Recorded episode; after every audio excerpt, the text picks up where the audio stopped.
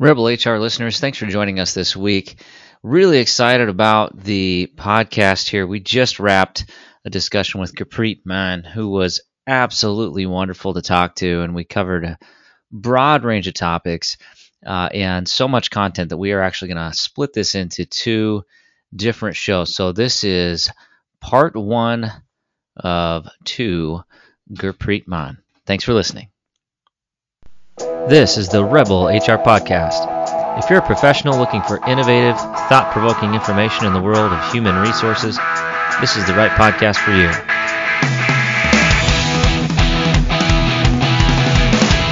Rebel on, HR Rebels.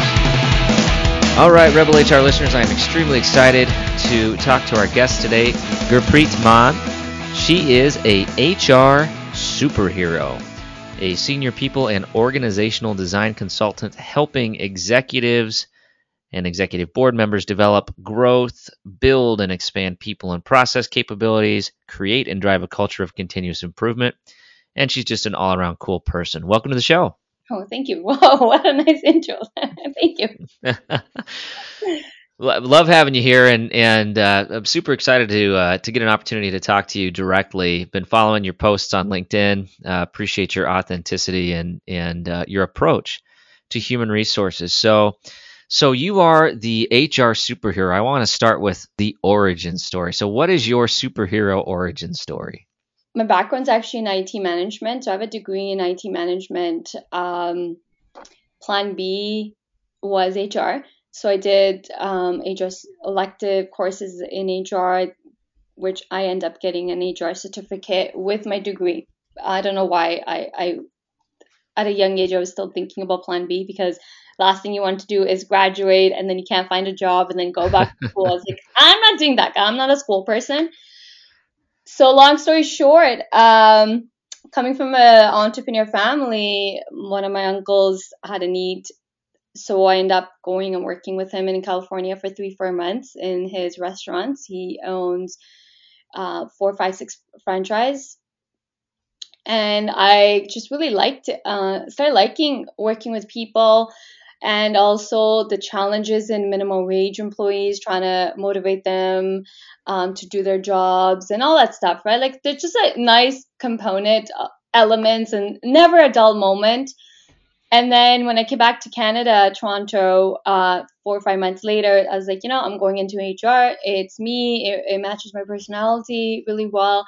And bonus, I got an IT degree, right? So, hey, what a, what a unique combination with the two, right? like, um, and that's how I started my HR journey. I have to give full credit of that spark or being me comes back to the, one of the first bosses I had who really let me be me. You know, he was a great mentor, great boss.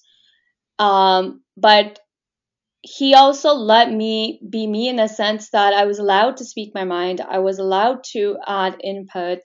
You know, as his assistant, he could have just dismissed me or or anything, but he didn't. But also, he led by example, perfect example of how to be a great HR is to be out on the floor.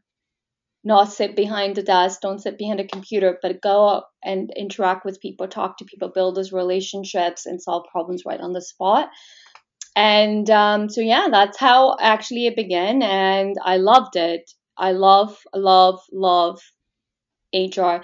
And in my first job is where I had a haha moment. You know, in university, you're working part time, but you also got school, but you're not you're not at work for 40 plus hours, right? Right. So wakening, uh, wake up call when I'm working in my first HR job was like, holy crap, I'm at work 40 plus hours. I see these people every day. And then it's kind of like started to resonate with me. And then it's like, oh my God, we're like family. Because I'm seeing these people every day. I'm probably seeing them more than I interact with my family. And then I was like, well, why don't we create that environment at work? That we're family. Like, why do we have rules and policies and, you know, why are we so like, uh, like, you know, we're family. We're spending so much time together.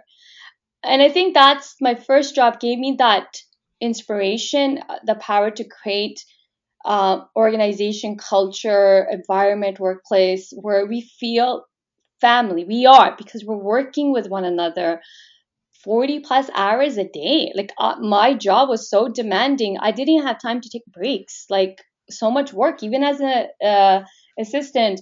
So I would say that's where my origin of HR passion started that no, we should be building work environments truly as a family atmosphere where we feel comfortable to speak our minds, we feel comfortable to be ourselves, we feel comfortable and secure and safe at work.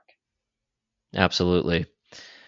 Yeah, that's an interesting uh, that's an interesting context. Um, so uh, you know, I but I can't help but think, gosh, how how many dysfunctional families are out there right now? Because I've been in those those situations in HR too, where you've got you know everybody's got that cousin that, ooh, no, no, I, I, do too. I come from a dysfunctional family. yeah, I, I, I, I uh, I'm, I'm with you. I think that that's that's a it's an integral part of building a culture you want to work at, right? If I have to sum it up, like let's okay, let's yeah, you bring up a good good point about dysfunctional family. Let's just remove that part and just say treating people like human, right? Yep. Like just yep. human beings. And one thing I never appreciated in HR, and I think that's what gave me another competitive advantage was I didn't come from a, a traditional HR background. I came from business. I came from IT. My entire program is all about um, being analytic and figuring a better way to do things, being more efficient, and leveraging technology. That I always had that analytical analytical mind. So da- data driven, not data driven, but just you know, better ways of doing things. There's always a better way of something. But I never, ever, as a human being in my HR career, ever felt the need that I ever had to code a policy. Because in the end of the day, how many people actually read those policies? you know? Oh, they have to. Yeah, nobody nobody reads that stuff. It's like the Apple it's like the Apple iTunes agreement. If any, has anybody ever read the Apple iTunes agreement before they click click agree? No, no. You no. just you, you want to download that mm. app, so you just click agree download. You know, let's take it even a little bit, a little bit down to phone, getting a phone contract. Right. Yeah, you no, just signed your firstborn away to Verizon Wireless, but you've got that cell phone, so who cares? no one, right? And even if you read it, will you retain that information? Because policy is a lot of policy. Oh right? man, no. And in the end of the day, we're human beings. Each situation, I'm not saying po- like shouldn't have policies, but I'm saying we shouldn't live by policies. We should just look at the other human being, understand where they're coming from, and figure things out from there. Well said. Yes, you know it's fascinating. You came from IT because that was my my first real job was an IT project manager, mostly hardware focused. You know, I wasn't I certainly am not a programmer, um, but I, I ended up yeah I liked the human element of the role and the project leadership of the role uh, as opposed to necessarily the, the actual tactical execution part of it. So I ended up kind of drifting into operations and then drifted into oh, nice. HR. I like to say HR found me. I didn't know I was looking for it, but you know, then I, here I am. so um, interesting. So in your in your background, as you as you started to uh, to progress through HR, um, you know, a few years ago, you you really uh, came into your own and branched off and and did a couple um, projects that were you know entrepreneurial in nature. So what what prompted you to go into uh, the world of of founding your own organizations? I was always an entrepreneur um, since I always knew I was going to be an entrepreneur since I was 16, 16, 17 maybe. Um, I remember my chemistry teacher saying, you're really good in chemistry. You should go into chemistry. I was like, nope, um, business. I'm going into business. uh, my first boss, same thing. He always told me, um, you're an entrepreneur. You're wasting your time working. And I said, no, I'm not wasting my time. I know I'm an entrepreneur. I know I'm going to start my own business, but I want to work first. And my dad's an entrepreneur, was uh, an entrepreneur. I came from, I've been born and raised in an entrepreneur family. My dad started his business here in Toronto in 1984. And um, a lot of my family members have businesses, so I've been around business and always knew I was going to be a biz- in business. I actually started a side hustle in 2007, 2008 in um, artificial jewelry, selling Indian artificial jewelry and leveraging Facebook. And business took off, and I had my sister and my friend as a partner, and it start it took off. It was doing great until I got married and um, I had to get a divorce. So then it took a, a hit, um, and that was that. But then I venture into, I built my HR business actually in 2009. Uh, actually started building it. I'm not saying when I say building, I mean started putting my thought process together, putting the whole planning aspect of it. What do I want to do and all that stuff. Uh, but I never got clients in the sense I didn't go looking for clients because all my HR jobs were really demanding. And then 2013 was the last time I worked in the corporate and I just needed a break. And once my contract was done, I took a break. My employer, uh, my boss wanted me back, and I said no. Either hire me full time or I'm done, right? and they're like, we don't have full time need, but we can use you again. And I was like, no.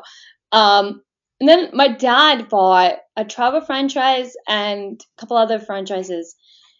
So I was like, you know, I'm in between jobs let me help you out while I'm looking for my next HR job. So I started helping him out. Long story short, I really enjoyed it. It was a nice break to, um, you know, start something from zero and build it and get it off the ground. So that was the travel franchise. And I was like, I'm going to look at, I want to do, I'm just helping into travel. I had no interest in the UPS franchise. So build that. I just, the learning curve was so challenging but so exciting at the same time the destinations in this world and all the hotels and all that stuff. So it was very challenging but it was a nice welcome challenge for me uh, at that moment long story short i learned so much that eventually then 2015 is when i was like you know i'm ready to launch my own hr consulting business i've been working on this for years it's now or never. So 2013 is when I decided to go full time in entrepreneur. And that's when I did get involved in uh, multiple businesses because my dad had multiple businesses. So I was involved with his businesses. And an event led me and that and the reason I made that choice was I already already knew I was an entrepreneur and 2013 was perfect because no kids, no husband, single. I'm only responsible for myself. So I can either continue working 12 plus hours in the corporate world on a salary, or I can do the same 12 plus hours for myself and have a potential of make, making unlimited income. I'm not saying, you know, don't get me wrong, like starting a business is a lot of work and you're not going to make money right off the bat. Like there's right. so many obstacles and challenges. As long as you're a risk taker and willing to pursue your dream, because that was my dream since I was 16, um, eventually it will happen. Absolutely. So so spent some time in HR, now running your own HR enterprise. Tell me uh, what you have seen uh, over the last few years. I feel like there's been a little bit of change in the in the perspective of human resources. You've been in the world for for a, for a long time now. What kind of a shift have you seen in some of the work you've done in human resources? See, I work with smaller organizations, um, small, medium sized companies up to about 500 employees. So I'll just speak on them. That what I've seen is is in that their perspective is a lot of businesses, and that probably can tie back to a little bit in the larger organizations that I worked in too. Companies weren't really valuing HR, and it could mm. be for various various factors or reasons. But I feel like one of the things that's pandemic has shed some light is the importance of having a strategic business partner. I see HR as a business role. I don't see it as HR the way people have been describing it or seeing it, policies, admin, and all that stuff. It's a true, true, true business function because for the business to be successful and profitable, it needs the right people to be working in their organization. In the end of the day, a business can only make money based on who's working for them. So using the our superpower, which is our brains, each business is relying on each individual superpower, which is their brain, and the business is making money from that brain, right? Like no no uh, rocket science there, but I think the fact that a lot of companies are starting either don't realize a lot of companies don't realize that their biggest asset is their employees. And how you can be profitable will really depend on who is working in your organization and then retaining it, right? And I think this whole retention thing, a lot of business people don't get how much money is being lost when you lose the employee and how much money is being lost when you don't have the the right type of talent working for your organization. So one of the shifts I'm starting to see in HR or overall and in businesses, the importance of people are starting to get emphasized more. Gurpreet, I apologize. We have a gas leak in my building, so oh. we have to evacuate the building. So oh my I'm God. gonna I'm gonna stop recording and yeah, we will reschedule. Yeah, no problem. right. Good luck. HR. Whatever. Here we go. All right. I will connect. Yeah, Take yeah. no worries. Bye. There wasn't a gas leak, but this is a great example of some of the things that HR gets to deal with on a daily basis. There was a supposed gas leak in the building that I was recording in. Turns out that it may have just been an animal that passed away in the HVAC system. So, in a great example of Murphy's Law, we had to stop recording the podcast. Uh, thank you for your concern. Everybody is fine. There were no issues, and Gurpreet was gracious enough to reschedule. So here is the continuation of the conversation with Gurpreet. Thanks. All right, I can't wait to edit this podcast because literally right in the middle of our conversation, somebody was banging on my window saying that the building has a gas leak. So um, the good news is that Gurpreet has been gracious enough to join us again. So um, it might sound different because we're both about a month or so removed from our last conversation, but um, thank you so much for joining me again. We're gonna rewind and thank goodness for editing. I can post edit all this all this noise out. so, but you know, PSA of the day: if there is a gas leak in the building, the most important thing is to end your podcast recording and go make sure you don't blow up. Yes, and the, the probably the funniest part was so um, we thought it was a gas leak and we brought out the energy company and they came back and they said probably just a like a dead animal in an exhaust vent somewhere. so. Oh, this has happened um, at a big, big bank company, but it was more on the IT side. I think their entire system crashed. Um, it was about credit cards. I, I had a, a client that was telling me about this, and it ended up being um, it end up like long story short end up being a dead animal. Uh, i know sorry not a dead animal a, rats were chewing on the cables sure.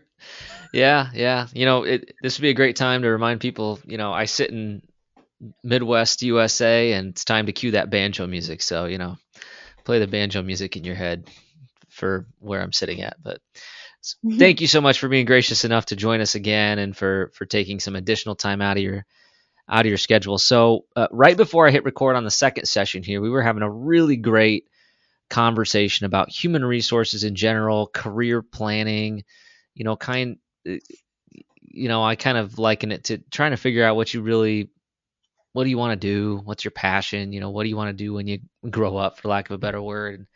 I always tell people I'm I don't know.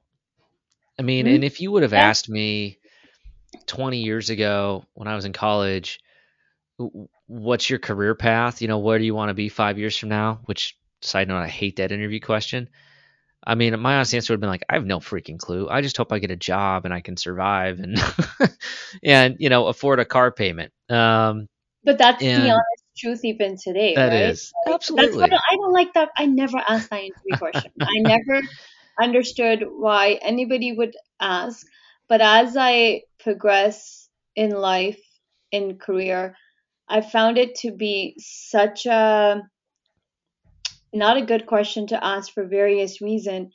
And and I could say this is because I've lost a lot of loved ones um, in a short period of time, back to back, and that's when my shifting uh, thinking shifted. Is like, why do we ask, "What's your plan for three years or five years?" How about ask someone, "What's their plan right now?"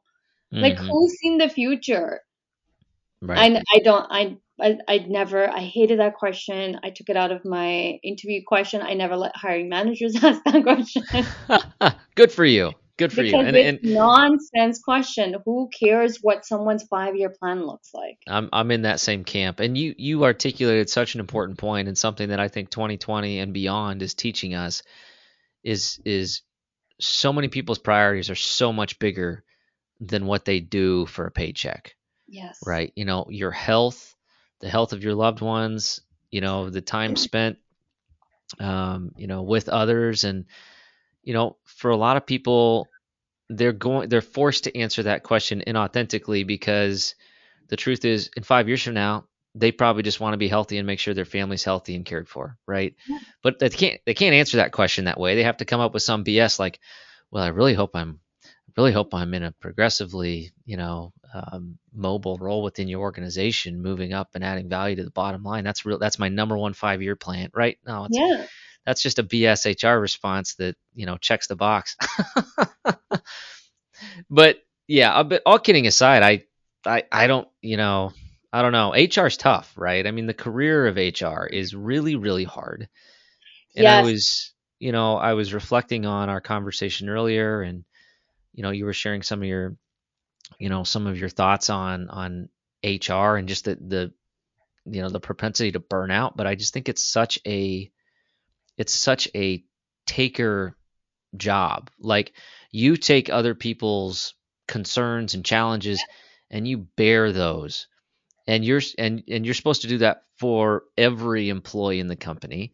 And if you don't mm-hmm. have a healthy disconnection to that when you leave the office at night, I think it can be toxic. It, and you know, it's interesting you're saying this uh, because depending on who you are, and what situation you're dealing with, that disconnect is really hard to make. Absolutely. And um, and I always say this one thing. I'm like, you know, a lot of people don't understand how emotionally draining an HR role can be, depending on the capacity level of what you're dealing with, um, the situations you're dealing with, employee relations uh, component can be so draining so draining. I've dealt with um I think my third year into my career is when I became a manager. Yeah, within 3 years I moved into a manager position. That's when I started dealing with a lot of heavy stuff. Of course, you're a manager, right? But I was shielded from all this stuff because I had a great boss that shielded me from politics and all this other stuff. But when you're a manager now, you can't have that shield and you have to deal with so much I remember investigating this investigation hap- uh, on premises where an employee was being harassed by another employee. Um, and this was in a small little town, small little town. And she had like someone leave dead bird on her doorstep, emails oh. and stuff like that, right? The only um, the only easy part was the fact that the person was doing it through company emails was really easy to trace trace it back who it was and it was pretty black and white uh, investigation so it wasn't that long of an investigation but my boss i remember telling me hey Gurpreet, uh, you know make sure when you leave the premises no one's following you make sure you change directions all that stuff so she's giving me good advice but uh, it's a small town I moved and relocated yeah. to a different uh, place in a small little town. I'm like, there's only two or three places I yeah. can like change, right? Like if I live, I felt lived in Toronto, there's many ways to come home, right? But yeah. that's like Matt, I was investigating someone that's being a bully and harassed by an employee to the point where uh, dead animals being left on their doorsteps and I couldn't like it's hard to disconnect. Like I, I can't disconnect because now I'm being told also hey make sure that you change routes when you're going home. Like how are you supposed to disconnect from that? Like make sure you're not walking to your car alone. So yeah that was the first time I had to deal with it. And it's like oh my god like emotionally you're so drained out. I remember I've investigated sexual harassment cases. You know how oh my god, that's like a whole nother level. How draining that entire process mm-hmm. can be. And that's why I always say HR is one position and one profession, depending on what you deal with, where we don't get enough recognition for the amount of um, um, stuff that we have to deal with. And it can be so emotionally draining depending on the type of employee Absolutely. issues you're dealing with as well. It's like it, I've gone through those emotions a lot. And it's Yeah. hard Would you, would you consider yourself a absolutely. Would you consider yourself a, an empathetic person or an empath Yes? I was going to go to Yeah. that next. Recently, I discovered that I am an empathic person. I have this gift. Took me a long time to recognize, but I've been doing a lot of Reiki healing and all that stuff. So, em- empathetic, emp- empath people, it's a gift to have. You consume other people's energies. You can, I can read, and you know what? I couldn't understand why I can, I can pick up things before they happen, the energies and all that stuff then it started clicking just recently. I'm like, oh, this makes sense because I can read people's energies. You don't have to tell me anything. I can read and tell you, hey, this is now it doesn't happen all the time, but like you can pick up an energy. And if you are an empath person, it's really hard to disconnect that energy because you you can't determine if it's your energy or someone else's energy. And that's where i think a lot of times um i've struggled too. Like if you are at work you do. I'm a type of person kyle like if you started crying right now i would start crying. Mm-hmm. i was on live with one of my sales coaches in a group call. She started crying because of another person sharing something. I started crying. I didn't even know this person I've been like that. So it's a little bit hard to, if you are that person, it's a little bit hard to, it's hard to disconnect. But it can also make 100%. you a great HR person. It does, yeah, and that's the. I think that's the such the struggle is most of us that end up in HR, whether we plan to or not, we're there because we have some gift like that, right? We can interpret how others are feeling, or we can understand the ripple effect of this relationship and that relationship, and when they don't work, it, what that means. And and a lot of times we're there to kind of be the conscience of some of the the business leaders and and the voice of truth and the voice of the the internal customer, so to speak. But um, but when you get into a situation that's extremely negative and you are an empathetic person, it's really, really hard to disconnect and even harder when we may not be able to help the person like we want to because of the role we're in. We have to play the neutral party and we have to toe the company line a lot of times. And, and while we may truly feel the pain or struggle or concern or frustration of an employee, we may not be, be even be able to do anything about it because we couldn't validate that anything was actually happening through the investigation right and Yeah. and i just think it's such a that's such a burden that people don't i don't think people talk about it enough and it's sensitive and hard we don't and that's probably one of the reasons I started vocally talking about all this stuff on H uh and every matter on LinkedIn. We don't do enough talking about you know hard situations. We try to fluff it out and Yeah. it is hard. It's hard. And some of the things, you know, talking about it or dealing with situations also make you realize if you are that sensitive emp- empathetic person you will be a great hr why? You would be able to put some change some processes that are just ridiculous. For example firing. Firing. You're speaking my language. Yeah, like firing. Why do we have to walk somebody out? Why do we have to stand there and tell them to pack their stuff out? It's the most embarrassing moment. And we stand there. I had one which was really bad. Like I've been through it myself and then I've had done it and I was like, no, this is totally wrong. We tr- truly need to change how we fire people. Why does it have to be this way? I had a bad experience. I had one myself, but I was the one being fired. And I was like, I never want to do this. I never want to any bad situations I like I personally dealt with, I make sure that I never do it again. If I didn't like it happening to me, why would someone else like it? Terminating. Terminating somebody and then we stand there and we tell them to pack their stuff up and we walk them out and we have to stand there. I get the I get it. I get the fact that you know uh, property and protection all that stuff, but there's a there's a a, a way to terminate somebody respectfully without uh, embarrassing them, and you can help them transition into another job somewhere else. The best way to do it is human. But Right. a lot of times companies forget that aspect. So because I've been through a few times, I've been on the end receiving part and I've been on the side where I am delivering it. And I was like, this is the most ridiculous process that needs to change. We shouldn't be terminating people like this. We need to do better. And I did develop a process better. I when when a hiring manager comes to me and says you want to terminate somebody, I go through this whole process.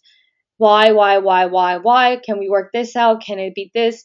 When it comes down to know this person this is the best option, then it's like, okay, let's how can we do it in a way that yes, it's going to be hard for the employee to be here that we're letting them go, but we should also look at a plan to set them up for success. They can get a better job or find a, a job that's best for them and helping with those cran- uh, career transition services.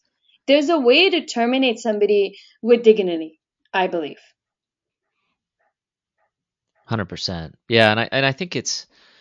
Uh, I mean, you said it. It's about being a human and treating people that way. And um, there are. I mean, I've been in those situations where there's been somebody who's been a, a truly toxic employee, and you're afraid that on the way out the door, they're going to take you know retaliation towards Yeah. somebody. And and I think, but those are definitely the exception and not the rule. I think for the most part, um, as long as somebody's been treated with respect through the course of their employment, th- they're they should also be treated with respect on the way out the door and th- the likelihood of them doing something if they feel respected is extremely low um, but it's yeah we always want to err on the side of well let's worst case scenario But you know what, um, Kyle, you know when you're terminating a toxic employee, yes, you're gonna take those measures, right? Because you know they're toxic, right?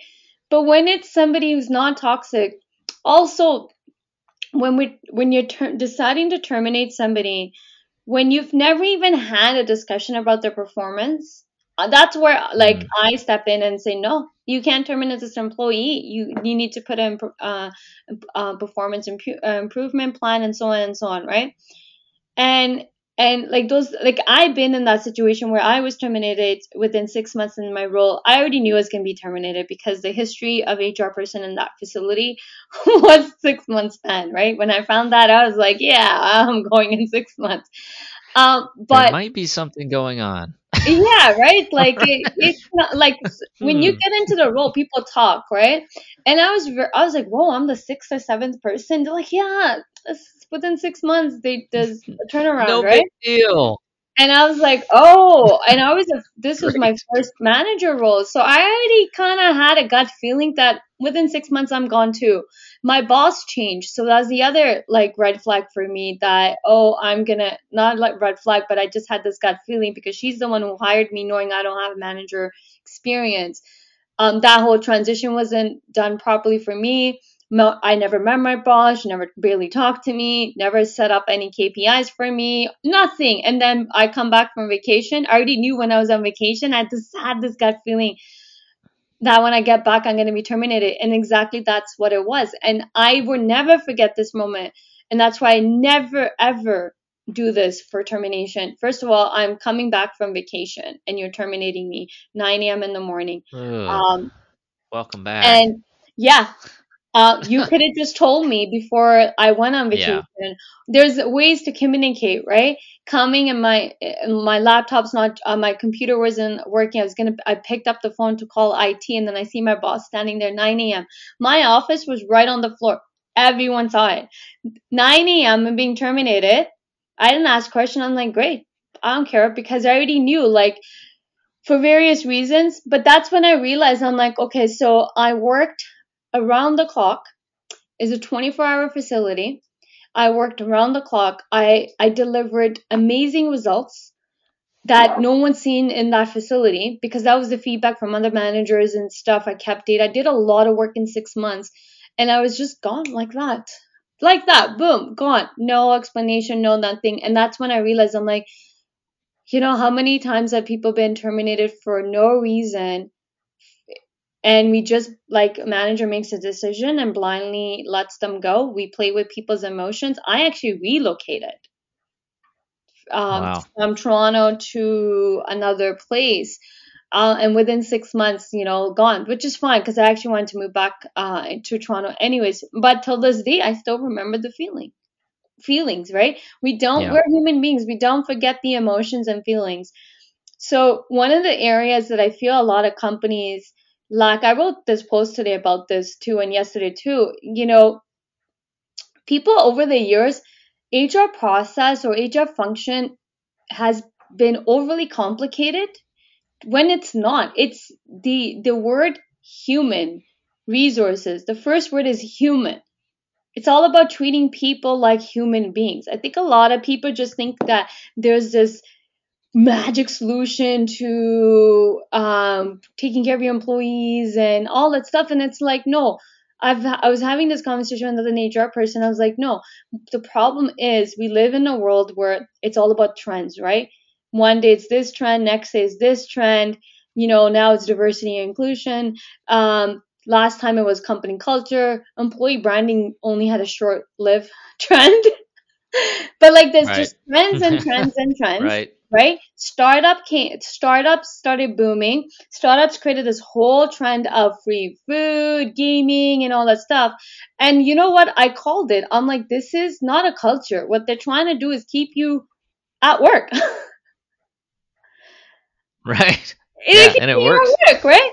They provide everything for you so you never have to leave. So there was an amazing article written by a former Google employee who made Google her life, friends Google, because Google even provides the basic, um, basic life stuff that you need on their premises laundry, gym, everything, you name it, right? Long story short, she was being harassed by this individual, and then he was now going to be her manager or leader. So that's when she started voicing uh, she didn't want to voice before because everybody's like, you have it best, you have a good life, you work for Google and all that stuff, right? Long story short, so when she started to um, voice her concerns, automatically, what does any company do? They want to protect themselves. So they started to like, no, right. okay, you take a leave, we'll do the investigation. Okay, how about you do this? And so she wrote this whole article and she goes, you know, one thing I learned was things weren't going to change. Uh, but she goes, you know what? I made work my life. I made the company my life, but that's not how it should be. Your your life should be separate from your work and company. So she ended up leaving and went to another company, but she said the lesson she learned was that your your employer should not be your family or should not be your life. Your actual life should be separate. These are perks to have, but you should not be consuming them where you can't even balance and have a separation from employer and your actual life. When she said that, I was like, I've been saying this for years.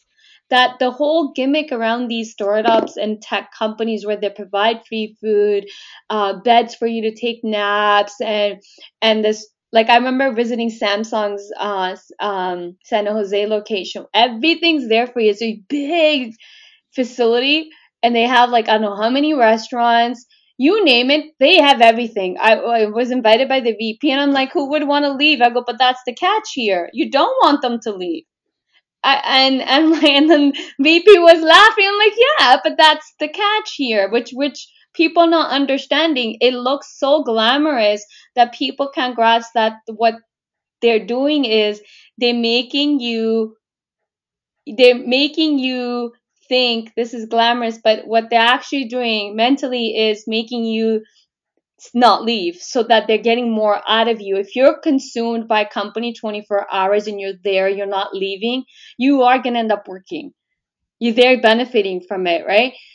So it's sad how some companies will gimmick certain things, but how employees can take it the uh, cannot see beyond it.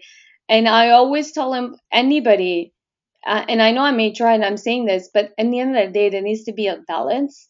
And and free food, free trips, and all that stuff will not keep an employee with you if you don't treat them good. And treating good comes down to dealing with those hard situations. When an employee comes and talks to you or or launches a complaint against the manager how, how are you going to handle it? Are you just going to shut them out?